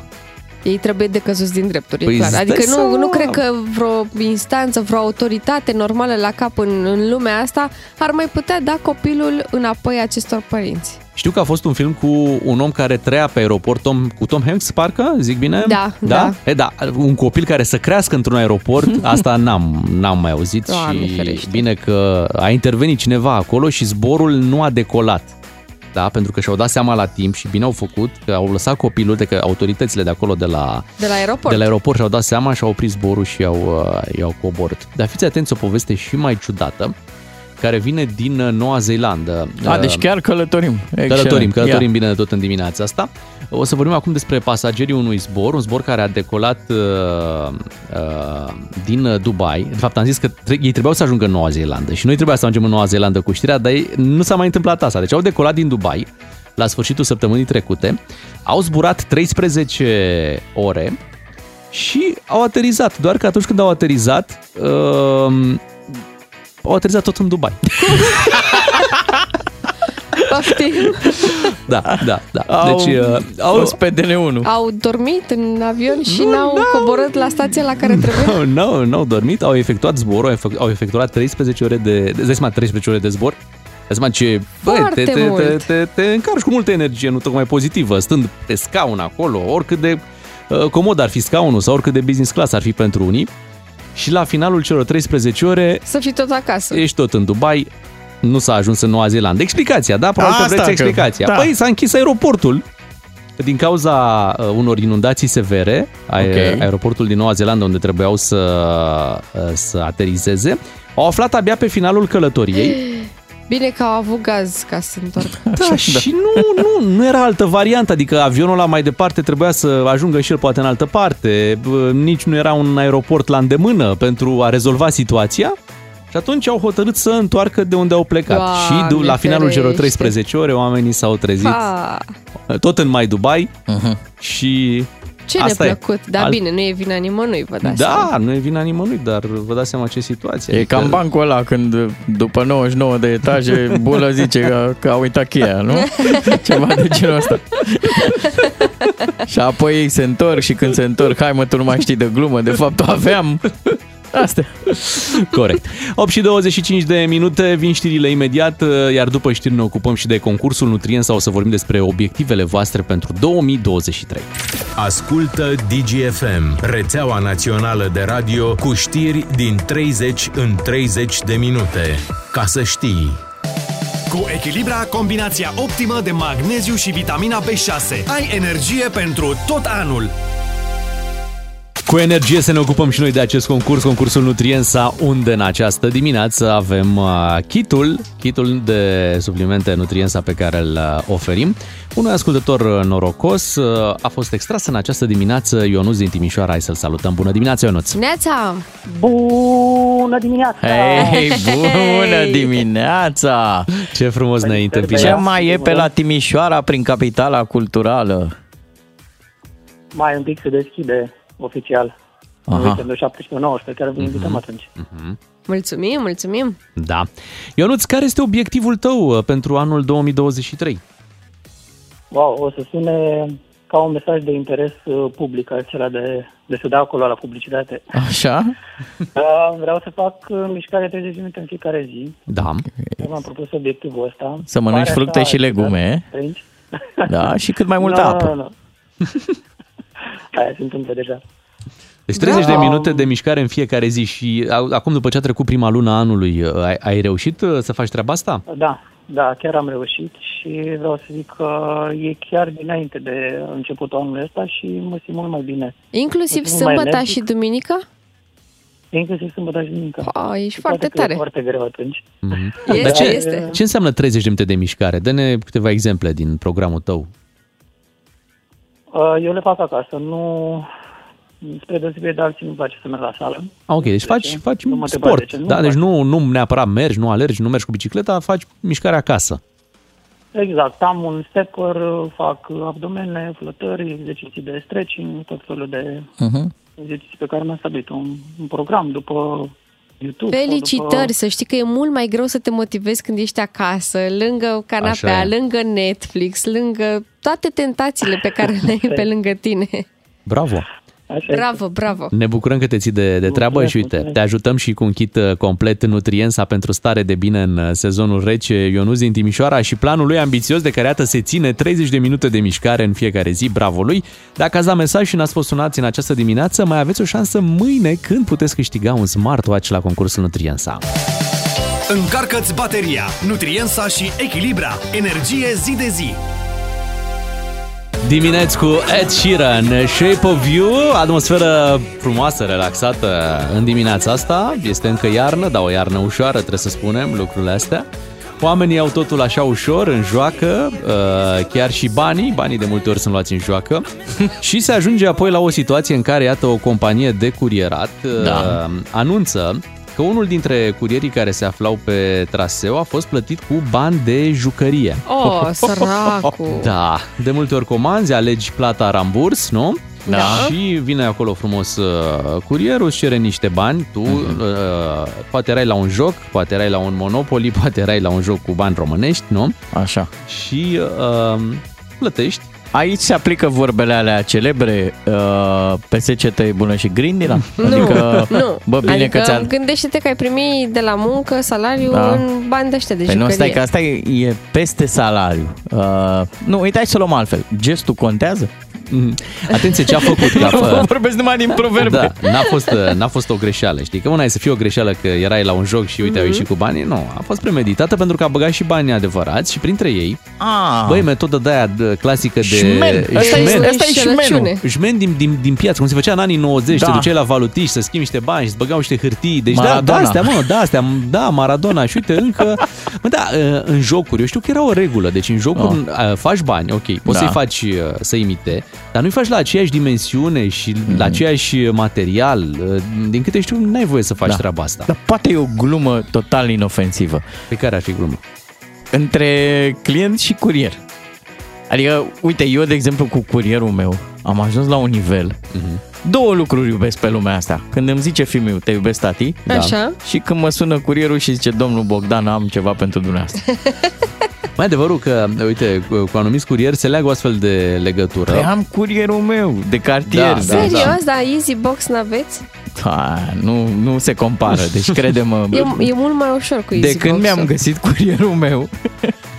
Deci, Bine, eu nu înțeleg de ce zic eu de Easy Box că tu nu ai putea să cobori până în fața blocului la Easy Box să-ți ridici coletul. Bea e vorba de interacțiunea umană, touch uman. Așa. Da? Și Uh. ni- nivelul ăla de încredere, poți să ajungi la un nivel la care el ce am ceva, tu zici, lasă-mi în fața ușii, La dați-mi tine pinul. Easy Box-ul e în fața ușii, da, nu? dați-mi pinul, îi dau pinul, ce da, bine, ne auzim mâine. Deci, la modul Bine, ăsta, stai știi? și într-o, într-un bloc sigur, adică știi nu, că da, ajung acolo... repede aia acasă Mhm. până, până la sel, imediat. uh, Și el te mai întreabă, ce mai faceți, domnul Bogdan? Ce să fac? Și el zice, știu. Și E greu, e po, greu, Cu da. ăștia. și să leagă o prietenie. Așa nu e. o să poți înțelege Și n-ai de ce să o strici cum a stricat-o domnul ăsta care a folosit bancnote false uh, pe care le-a inserat printre cele autentice, bani falși, da? uh-huh. Așadar, plătiți uh, curierului ce întâmplare. Nefericită pentru curier, pentru că vă dați seama, ei cumva cred că trebuie din banii lor după aia să acopere uh, o astfel de întâmplare. În prima fază, probabil că da. Și apoi, dacă reușesc să uh, demonstreze cu ajutorul poliției, evident, înșelăciunea, Dar da, nu e, totul... stai așa, a, e o vorba de plata produsului sau de, de bacșiș? Că dacă a apărut Plata la... produsului, a, din acolo ce am e o înțeles, problemă, da. e o înșelăciune. Uite, Așa e. știu o poveste. Uh, un curier a mers să ia de la expeditor un pachet foarte mare. Trebuia să fie o mașină de spălat. Când a ajuns la expeditor, uh, mașina de spălat era deja îm- împachetată, cartonată, nu se vedea Frumos. nimic, da? Da. Și trebuia să o ducă către o altă persoană fizică. Deci de la persoană fizică la persoană fizică. Apoi, când a ajuns la destinatar, destinatarul a desfăcut pe loc cutia și era o ruginătură de mașină Mhm. de spălat, o vechitură, vai mama ei, era clar că aia nu funcționează. Storcea doar lacrimi.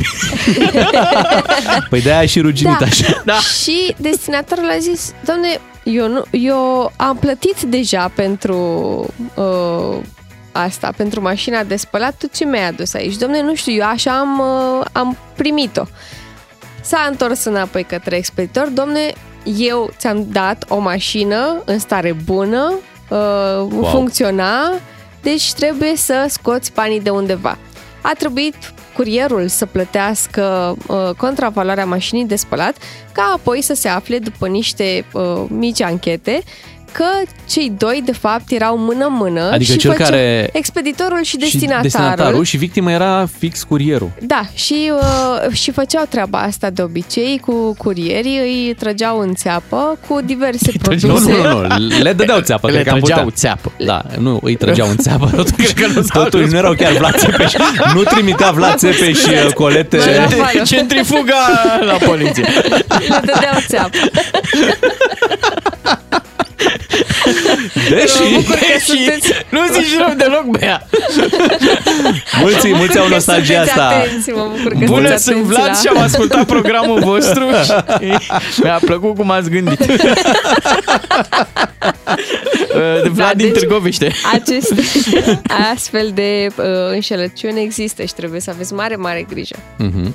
Uh, La tipul cu, cu banii falși mă gândeam poate curierul a ajuns chiar la 17. Știi că ei îți dau intervalul ăsta 9-17? Da. Și uh, eu am avut o întâmplare cu un, uh, cu un curier, trebuia să-mi livreze ceva urgent săptămâna asta și uh, la compania respectivă, o companie mare, internațională, nu-ți dă numărul curierului. Deci poți doar prin call center să ții legătura cu ei și, Oh. oh. băi, chiar voiam să mă asigur că voi fi acasă când vine el, pentru că intervalul era chiar destul de amplu. Era urgent pentru tine Era să... urgent să... pentru mine, da. Și Și nu pentru el, Nu să pentru, nu, livreze pentru urgent. el niciodată. Nu e urgent, adică hai să ne gândim puțin, nu?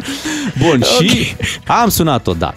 Am sunat de dore acolo la call center, m-au asigurat. Ultima oară au zis, da, în 30 de minute la noastră. M-am bucurat, asta. ok, hai s-a rezolvat, o să vin.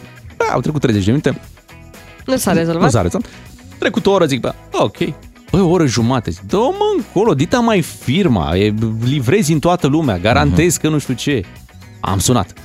Băi, și-mi bag o chestie de aia, are probleme cu mașina. Înțelege Bă, dă-o încolo, tocmai acum are probleme cu mașina, repet, firmă mare de Nu, tot. nu, adică, nu, dar zic corect, nu zic Tom acum. Tocmai la mine. Tocmai la mine are probleme. Deci eram convins că n-are chef, că își face el uh, înțelegerile Da. lui, că mai are niște comisioane de făcut și tocmai la mine n-ajunge și o bagă pe asta. Am probleme cu mașina. Și care erau șansele să aibă probleme cu mașina? Și mi-au zis, duceți-vă, uitați, dați vă dăm. curent. Da, da, da, zice. Haideți că vă dăm numărul, zice, vă dăm numărul. Așa. Îl sunați Îl uh, împingeți. și vă întâlniți cu el și Băi, și mă duceam acolo la întâlnirea cu, cu el și cu gândul ăsta, băi, Să vezi ce-i fac. Păi, ce fac? Păi și când am ajuns, ieșea fum din, din mașină. Ah, fum de la motor de Te-ai acolo. muiat cu totul, ai zis gata, nu-l mai cert.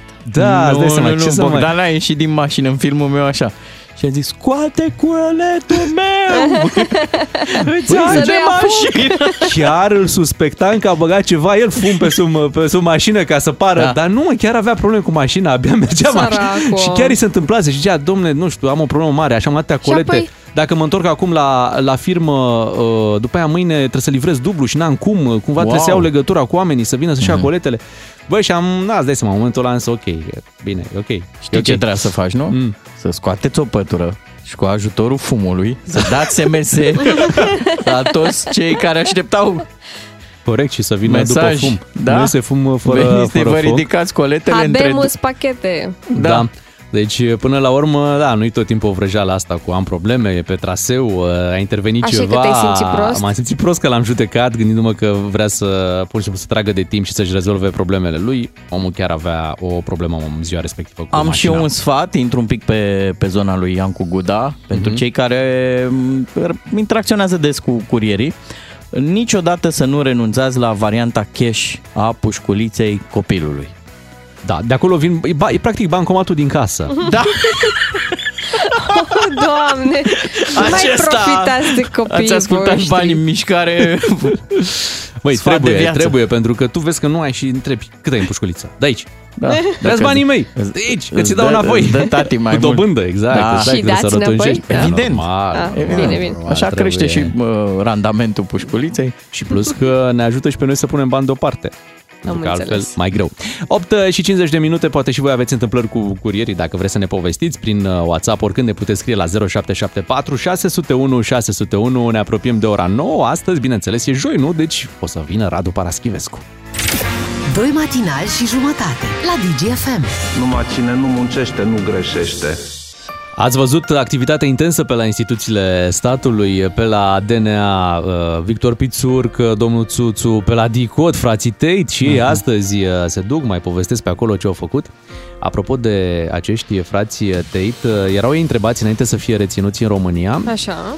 De ce s-au mutat în România, ce le place aici și... Mhm. uh, po- Beautiful country. Da, și povestea, uh, Andrew Tate povestea că aici cum se întâmplă, deci te oprește poliția sau te ia poliția da? și uh, atmosfera e la modul, știm, toți facem treaba asta, dar pe tine te-am prins.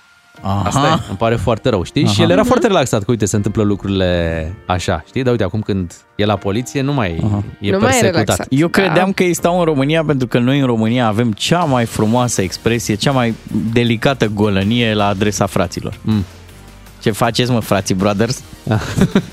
Păi Hai să sunteți spunem frații bună, brothers? di- bună dimineața lui Radu. Neața, Radu. Bună dimineața, neața, Apropo salut. de frați, pe Victor Pițurcă, care ieri a stat puțin mai mult de vorbă cu presa, l-am auzit spunând de nenumărate ori, fraților! Fraților! Ce facem, fraților? Radu, uh, o să te rugăm imediat să-i facem așa un portret lui Victor Pițurcă, pentru că iată a reapărut uh, în prim plan zilele acestea cu, cu măștile și cu alte lucruri pe care le-a făcut. Noi îl știam, bineînțeles, de la fotbal, dar În uite, regulă, da. se Nu ocupă e- și cu alte, și nu cu e alte satana, lucruri. nu e satana atât de negru. Hai că noi îl știam de la Casino, îl știam de la echipa națională, de la alte echipe pe unde a mai antrenat, a mai jucat, dar iată, e și pe armament bine de tot. Știu, știu, știu. Vorbim despre el. sigur. Îi facem portretul cu Radu Paraschivescu, rămânem cu Radu până la ora 10, ne ocupăm și de gramatică, treabă multă și în dimineața asta.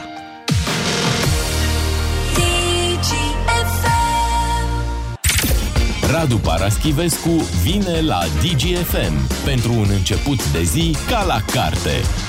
Un început de zi cu Radu Paraschivescu, așa sunt zilele de joi aici la DGFM. Radu, așadar, despre Victor Pițurcă o să vorbim în minutele următoare, cel care a fost uh, jucător, antrenor, antreprenor, iată, o trecere ușoară de la antrenor la, aici nu trebuie li- licență pro la antreprenor. Un prolific goalgetter și un... Dar și un uh, jucător uh, înrăit al, uh, al cazinourilor, să spunem treaba asta. Nu... Da, da, el, Al jocurilor de noroc al în jocurilor general. de noroc, pentru că el a avut o condamnare înainte de 89 pentru așa ceva, pentru jocuri de noroc. Hai să facem un portret așa amplu Da. al uh, carierei, al operei și carierei Mhm. uh, lui Victor Pițurcă. El a fost un antrenor, un uh, jucător foarte bun și eficient dintr-o echipă stelară, cum Steaua nu o să mai prinde și fotbalul românesc nu o să mai prindă vreodată. Uh, Golgheter a marcat în campania în care a câștigat Steaua Cupa Campionilor, a marcat 5 goluri, mi se pare, dintre care unul foarte, foarte util la un meci cu, cu Sisi Lahti în Finlanda, pe minutul 87-8 se prefigurau prelungiri. Și ăla a fost un gol uh, care poate că a schimbat traseul stelei pentru mulți ani. Um, el e mai bun la reevaluare. Eu l-am văzut jucând uh, chiar de la începuturi și nu făcea impresie grozavă, dar acum, făcând și comparația cu ce avem la ora asta, era un jucător de deviere, de subtilitate, de combinație, era eficient, uh, un jucător uh, cu gabarit, cu reacții neașteptate pentru gabaritul lui și un om care specula uh, momentele. Deci un speculator. Așa. Da, nu, era un, un vârf adevărat, un vârf care intra în combinații, care făcea păstrând proporțiile, cam ce face Benzema la ora asta cu colegii lui, da, sigur, păstrând proporțiile, dar un atacant cum uh, Steaua și-a dorit și și-a procurat. El n-a jucat numai la Steaua, a jucat la tot felul de echipe și la Scornicești, la Craiova o vreme. Um, după 89 a și plecat un pic, a jucat în Franța, pentru că juca la Steaua și împlinise o vârstă. Plecatul peste hotare era o chestiune foarte complicată și puțini erau cei care reușeau să plece. L-a prins Revoluția practic pe final de Cam pe acolo, carieră. da, da, da, da, el s-a apropiat, cred că, de 35 de ani, a plecat și el, au mai plecat, da, mai mult de pe la Steaua, pentru că existau acolo tot felul de mici înțelegeri cu oamenii puternici și influenți din Nici nu mai jurul știu, la familiei Lens, Ceaușescu. unde a plecat? Cred că la Lans. A? Și a plecat și Băluni, și a plecat și Tudorel Stoica, erau oameni de, de genul ăsta. Bun, ca antrenor, eu i-am spus ciupițurcă într-un articol, pentru că era un fotbalista ciupitativ. Era, el antrena pe logica rezultatului util. Uh, nu contează absența spectacolului, poate chiar e de dorit, uh, contează să ne calificăm, să învingem, să atingem un obiectiv, ceea ce l-a atins, adică a calificat echipa uh, la două turnee finale, la unul n-a mai apucat să antreneze la turneul final în 2000, el a dus echipa până acolo, a urmat un scandal cu Hagi și cu Gică Popescu, pentru că Pițurcă n-a vrut ca Hagi să primească primă de joc pentru toată campania, pentru că n-a jucat toate meciurile, el se retrăsese de la Națională și revenise. Și La aici, cele meci cu Ungaria, da. Și aici a Corect. existat o răcire a raporturilor, prin urmare Pițurcă a fost sacrificat, pentru că de obicei antenorul sau selecționerul e sacrificat și americanii a adus echipa la turneul final. Uh, dar mai are o, o calificare în 2008 la europene, uh, când România a jucat într-o grupă aparent imposibilă cu Italia, Franța și Olanda, cu Italia și Franța două echipe care au uh, urmau să joace finala Cupei Mondiale, dar pe urmă să intre în declin. Și cu o Olandă care s-a rugat de noi să ne bată și noi ne-am făcut că ne apărăm și până la urmă am pierdut. Dar alea erau vremuri splendide față de ce avem astăzi în fotbal. Și un antrenor pragmatic, uh, orientat strict pe câștig, fără uh, artificii estetice, un antrenor uh, ca- căruia i s-a reproșat de multe ori tocmai fotbalul ăsta uscat, e adevărat eficient, dar uh, fără stil, fără strălucire și cu o doză destul de mare de, de plictiseală. Uh, mulți spun că și calificarea de la, 2000, de la Euro 2016 ar fi fost uh, realizată măcar 50-60% de pițuri, că știm că Anghel Iordănescu a preluat după aceea echipa și a dus-o la, la turneul final. Dar în viața extrasportivă, cum, uh, cum era? Este Știm un că a om- avut, uh, a avut ceva probleme prin anii 80, nu? A avut probleme, a avut și o condamnare pentru jocuri nenoroc. El este un împătimit al jocurilor de noroc. După 90 când s-au deschis și cazinouri și când povestea asta s-a legalizat, el și-a făcut poftele și mendrele. A fost chiar surprins într-un episod delicat în care uh, filma într-un cazinou cu o cameră video foarte mică, ascunsă într-un pachet cu țigări și mai e complicat când ești surprins asupra faptului. Uh, E un om care apărea destul de rar la, la televizor, la declarații, dar dădea câteva, dădea uneori declarații picante. Eu am câteva aici, dacă Da, vreți da, da, să sigur, le- cum să să le nu. și spun. Ne citești, nu? Citesc, da, citesc și citez. Da. Adică, a câștigat echipa care a marcat mai mult decât adversarul, ceea ce, sigur, e un lucru la care nu v-ați fi gândit. Uh, am vorbit cu Dorinel Munteanu și recunosc că vestea decesului cumnatului său m-a dezamăgit puțin. Oh, Da. Uh, Olanda este o echipă cu un stil diferit de al nostru, dar cu același profil. Nu știu cum e asta. Pentru moment... E o portocală, dar mai lămâie, așa, Mai mai- storcoșită, da. Pentru moment, Muto și Tamaș sunt excluși definitiv de la echipa națională. Ați văzut ce ușor se schimbă lucrurile. Primești un gol și situația se deteriorizează. Asta e o Superb. invenție în câmpul limbii române. Nikita da. Stănescu. Da, da, sigur că îmi reproșez unele lucruri, îmi reproșez și când câștig un meci, nu doar când îl pierd. da, uh, da avut el, nu milă. e, el nu e un, uh, un dezvolt în declarații, dar nu asta se cere de la un om care activează în fotbal. E un antrenor cu merite, evident, e un antrenor care are câteva victorii importante la activ, uh, printre care un 1-0 cu Olanda într-un meci de calificare. Mhm. Sigur, La cu un gol, Constanța. la Constanța cu un gol dintr-un offside mic al lui Goian. Să spunem însă că este și un om uh, al norocului. A dat Da, este. uh, la un moment dat un gol uh, pe care va trebui să-l povestim uh, ascultătorilor pentru că este fabulos. Da, un gol uh, care nu i-a fost trecut. Uh, Din păcate. Da, ceea ce vorbește mai degrabă de lipsă de noroc.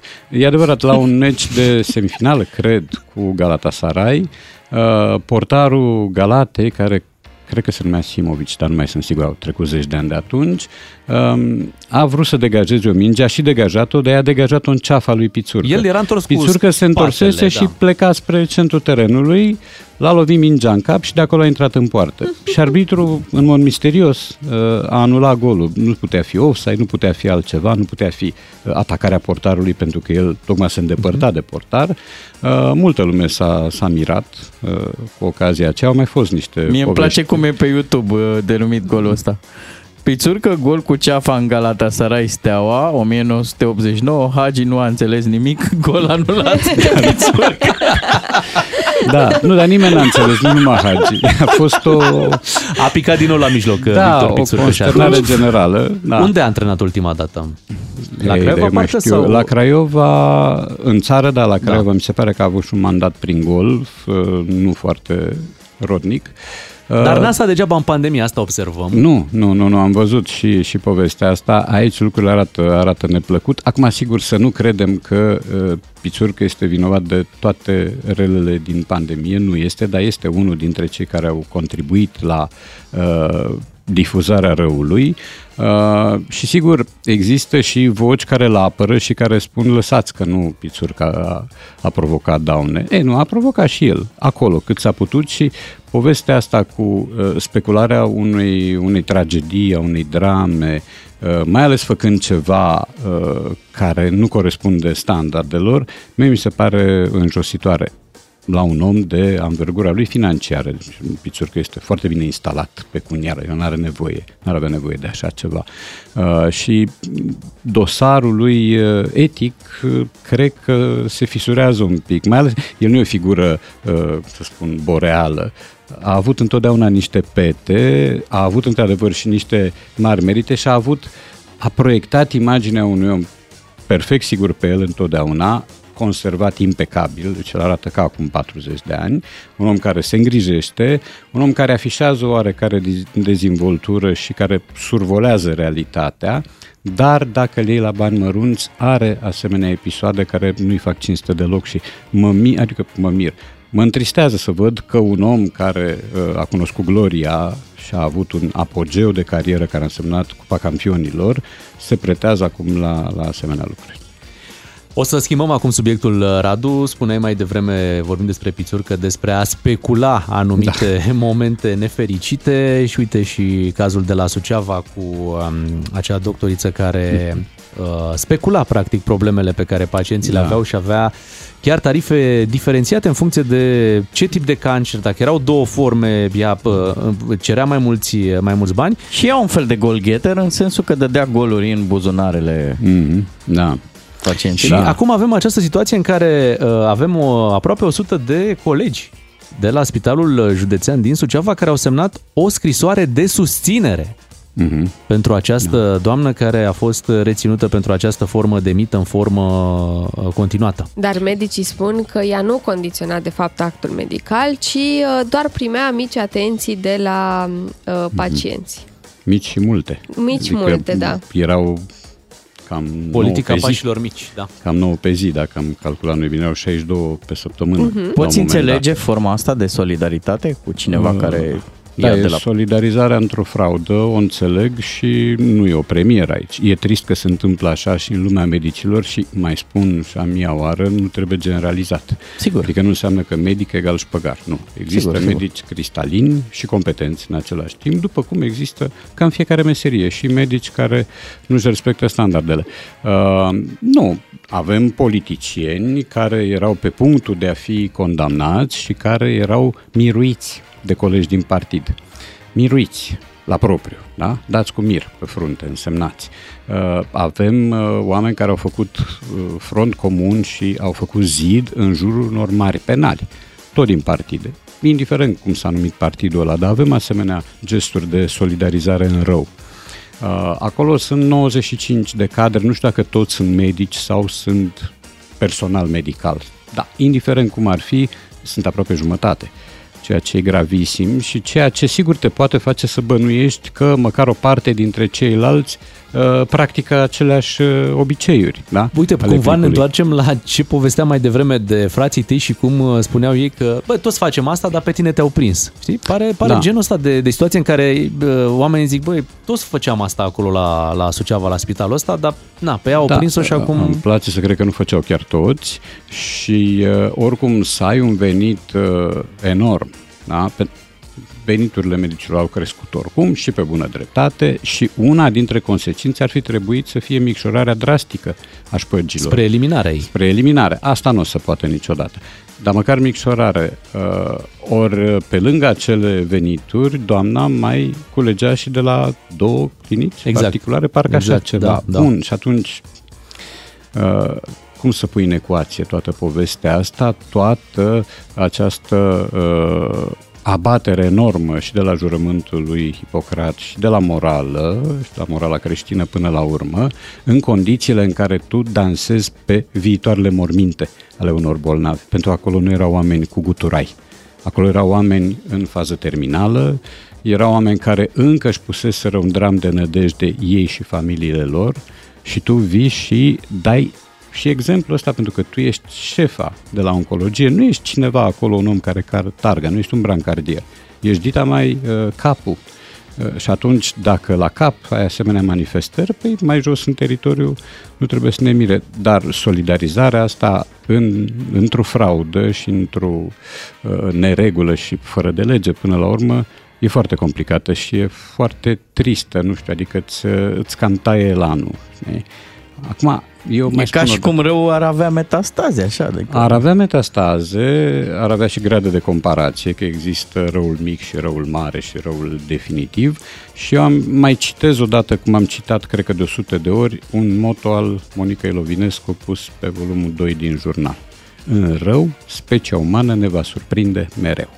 Da, Asta mi se pare o poveste atât de valabilă în toate domeniile, încât doar o minte ca Monica Ilovinescu putea să o scrie. Rămânem cu această concluzie și rămânem cu Radu Paraschivescu până la ora 10. Ne întoarcem după știrile DGFM. Sunt șocat. Nu există. Nu există. Eu nu știu ce e în mintea celor care atacă, care pornesc un război. Nu știu ce e în mintea lor, ce gândesc, ce vor să facă. Nu se satură cu ce au. Nu le ajunge odată. Cât, cât vrei, ce vrei. De ce vii la mine în casă? Vrei și casa mea și a lui ăla și a lui ăla, toate. Dar cât vreți, cât vreți să mai fie. Nu vă săturați câți bani aveți și câtă putere aveți. Nu vă săturați. Că și noi ceilalți normal vrem să trăim și noi frumos. Pentru ce? Opriți-vă. Nu putem să trăim cu bombe. Asta nu poate să existe. Pentru binele tuturor de pe pământ, opriți-vă. L-am auzit mai devreme la știri uh, pe domnul Marcel Ciolacu. Rămânem și noi cumva în zona asta pentru că m, puțin mai uh, târziu, peste câteva minute când vom vorbi cu Radu pe partea de gramatică, o să ascultăm două declarații uh, ale domnului Ciolacu și Bineînțeles, dacă sunt uh, greșeli, dacă descoperim acolo greșeli, le corectăm acum până ajunge prim-ministru. Da. Vrei? Avem timp până în luna mai. Da. Oho, vreți și o piesă între declarații? Ce piesă? Eu sunt Ciolacu Danilă, sunt cel mai apric motan de PNL nume milă.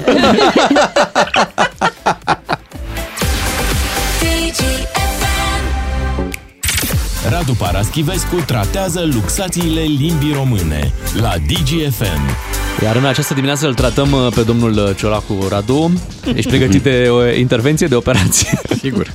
E nevoie și de anestezic? S-ar Sau putea. E Hai să, opțional. hai să ascultăm un pic uh, din declarațiile domnului Marcel Ciolacu. Marcel Ciolacu și PSD-ul nu mărește nicio taxă. Aici e un dezacord flagrant. E bun? Da, e, e bun ca exemplu de așa, nu? E foarte bun. Da, deci Marcel Ciolacu și PSD-ul număresc. Pentru că sunt două entități, da? Și ăla asta înseamnă. Că Mm. nu vorbim de un... si- De ce? Ai eu dubii? vreau să te contrazic Ia pentru că eu în spune, dimineața asta, în timp ce eram la aparatul de cafea, sus la colegii noștri, îmi făceam o cafea și o doamnă cu care m-am întâlnit acolo a zis fuge banii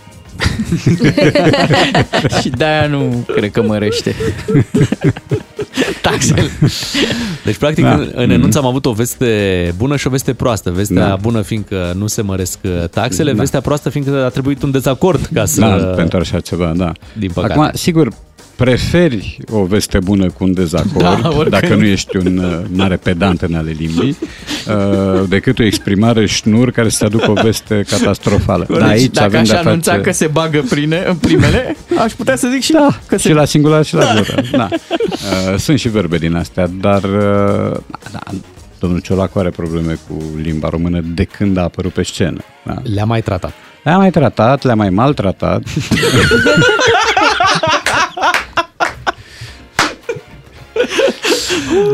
Hai să vedem ce a mai spus. Prioritățile mele și a colegilor mei este să avem o guvernare eficientă și să încercăm să ne ținem de cuvânt față de români cu ceea ce am promis. Da, aici e ceea ce se cheamă double fault, da? dublă greșeală.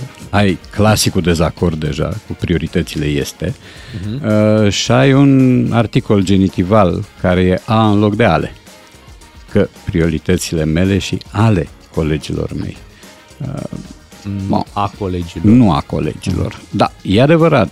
Eu am acest uh, fior neplăcut care vizează o simplificare drastică a limbii, tocmai pentru ca ea să uh, fie u- vorbită și asimilată mai ușor, în care se va reduce la maximum tot ce ține de uh, articol genitival care e al, a, ai, ale, nu, sau alor, alor mei, da? Nu.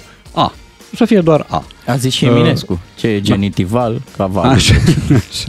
O ce e cașcavalul trece. Genitival, Bea, nu... Am înțeles, doar râdeam. Nu, am crezut Pe că... mustăți, da. Deci nu, e la alt Da. cabinet. E Da, ce da, da. Ce mustăți? Uite, ai scris că sunt Da. mustăți. Motanul Danilă. Radu, ai fost da. vreodată căutat de vreun uh, politician pentru meditații, cumva oameni care au un discurs mai greu și care să-și dorească să-l îmbunătățească și să apeleze la tine? Nu, nu, nu. Nici Dez- vorbă. dezlegare nu. de limbă.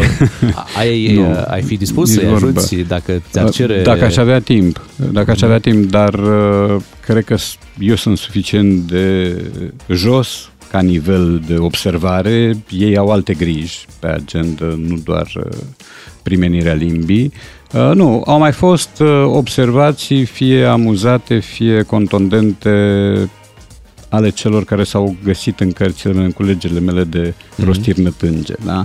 Adică știu că Miro Mitrea s-a amuzat, de pildă. Uh, Râdea ca o manivelă. exact. Doamne. și să uita unde e biela. și uh, Corneliu Vadim Tudor m-a înjurat. Ah, ok. Aici fiecare cu stilistica lui, uh, dar altfel nu, n-au fost uh, mari uh, povești. Am avut, am povestit, am avut raporturi tandre, dar scurte cu Petre Daia, care a vrut neapărat să-i dea o carte scrisă de mine, o lucrare, ca așa zicea dumnealui. O Mhm. lucrare comisarului uh, european pentru agricultură, că era ziua lui și era născut în același an cu mine. Ăsta era argumentul. Da. Uh, Dar altfel nu, deci m, distanța mea față de politicieni e, e mare. Despre îi co- cunosc pe câțiva, dar atât și îi cunosc superficial. Putem spune că Corneliu Vadim Tudor a făcut puțin bullying? da, bine, el a făcut bullying cam cu un sfert de țară uh, și eu am fost printre cei tratați cu menajamente prin raportare, prin comparare cu alții. Înseamnă că erai simpatic. Uh, nu, nici măcar. Nu, cred că a fost o antipatie reciprocă. Uh, la el dublată de niște minciuni. Uh, la mine nedublată de nimic. Pur și simplu. Sau dublată de ceea ce știam eu despre acest personaj de dinainte de 89. Radu, ți, uh, o să-ți propunem să vorbim despre, despre bullying, despre cum uh, era bullyingul când tu erai profesor, cum, uh, cum arăta uh, Și cum într-o se trata. clasă și cum se trata. Da, nu uh, prea se trata. În, nu prea se uh, trata. În perioada comunismului și vom face acest lucru imediat după ce ascultăm o piesă de la Elton John și Britney Spears, Hold Me Closer. Beatrice, Miu și Ciuclaru sunt personajele celui mai matinal serial Care se vede la radio. Ca să știi.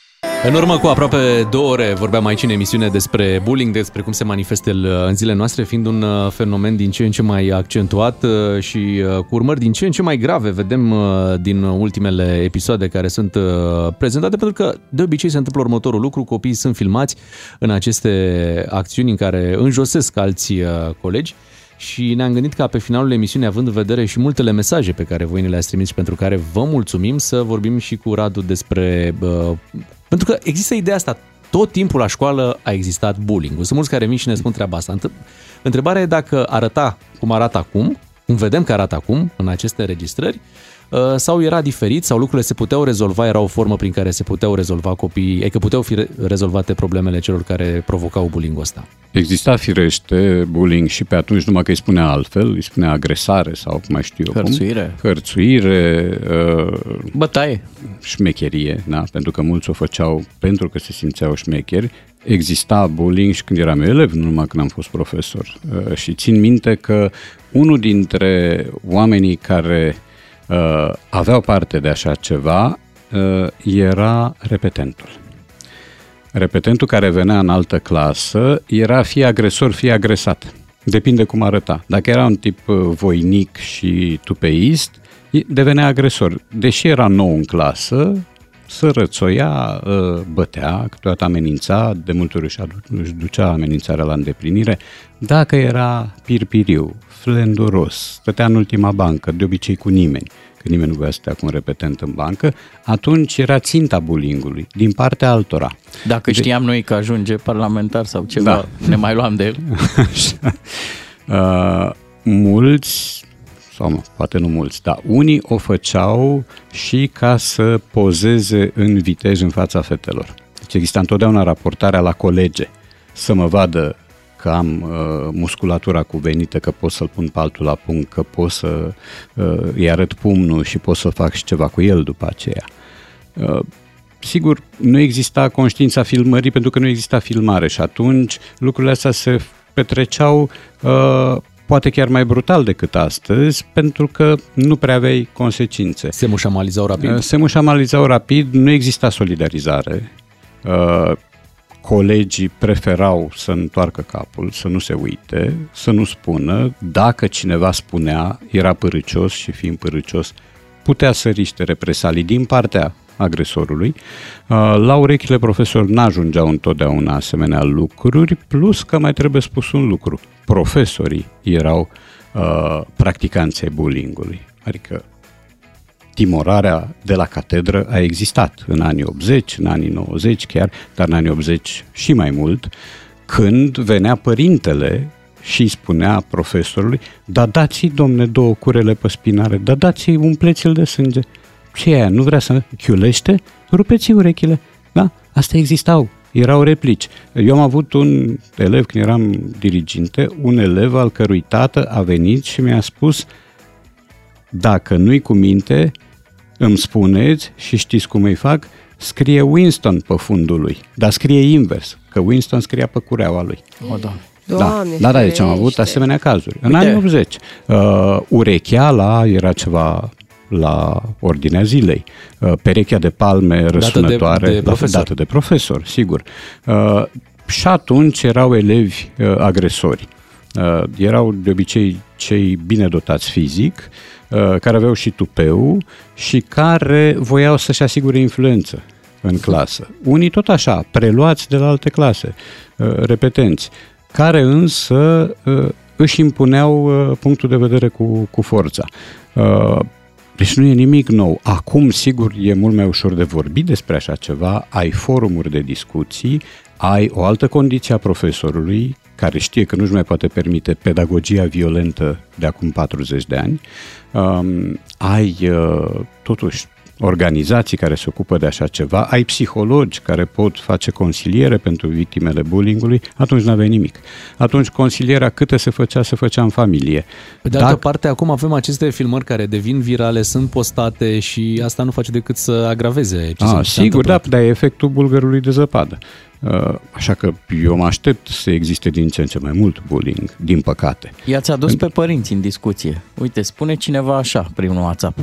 Dintre cele trei stiluri parentale, permisiv, echilibrat și autoritar, cel mai nociv este, și acum surpriză, cel permisiv, care este cel mai des întâlnit din păcate. Copilul are nevoie de reguli și de limite. Dacă noi părinții ne creștem boțul de soare într-un glob de cristal, ia ghiciți ce se întâmplă când iese în comunitate. Totul vine de la părinți, comi- copiii imită comportamentele părinților, iar cea mai grea povară pentru un copil este viața netrăită a părinților săi.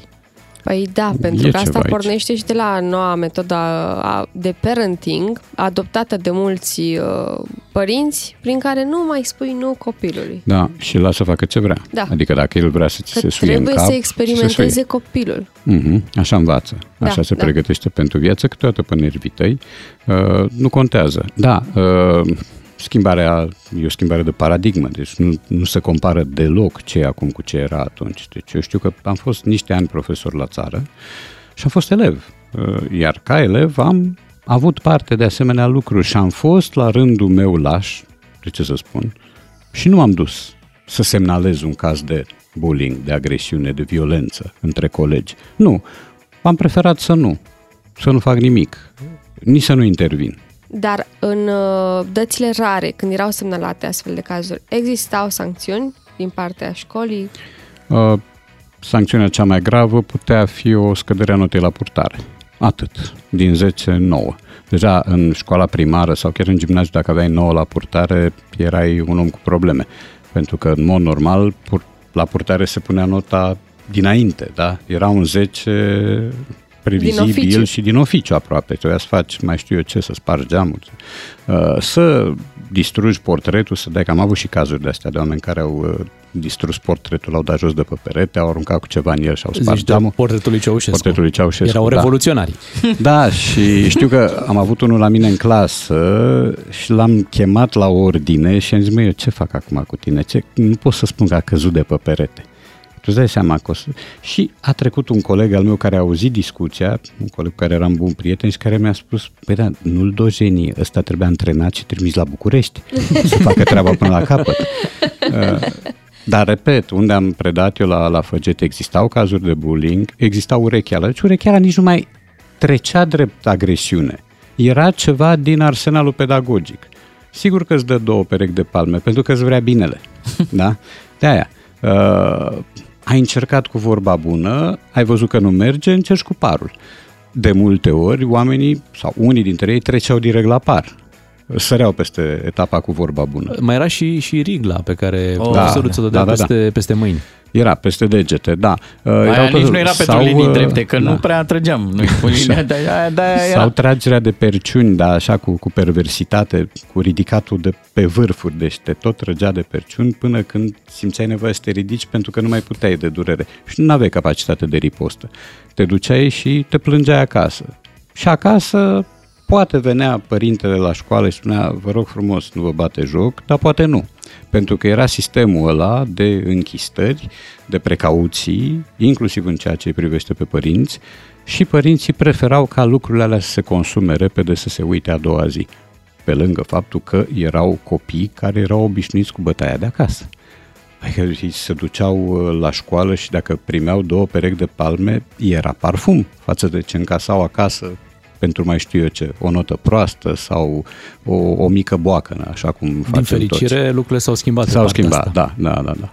Au ajutat și camerele de supraveghere din clase O, pe da. alocuri, Sigur. partea cu telefoanele care mai pot filma și cumva nu Da. mai auzim de cazuri, deși mai sunt. Mai sunt, astea nu vor dispărea niciodată, că e firea omului. Da. Că omul va, mai ales la vârste de astea uh, în curs de uh, adaptare și de prelucrare, gesturile gratuite de violență sau gesturile de violență laudativă în fața colegilor nu vor dispărea. Radu, îți mulțumim uh, pentru discuția de astăzi. Ne reauzim cu Radu Paraschivescu luni. Până atunci... Le mulțumim și celor care s-au implicat și care ne-au trimis mesaje. Uh, Pentru mâine am să vă zic că am păstrat un set de reguli, cum se poate apăra un copil la clasă de, de bullying. Uh, Ne-a venit un WhatsApp pe care îl consider foarte util și o să-l parcurgem mâine dimineață în uh, emisiune, că mă gândesc că e de interes pentru părinți. Vă dăm întâlnire mâine dimineața la 7 fără 10. Rămâneți cu DGFM. Doi matinali și jumătate Fără scene, fițe și figuri. la DGFM. Ca să știi!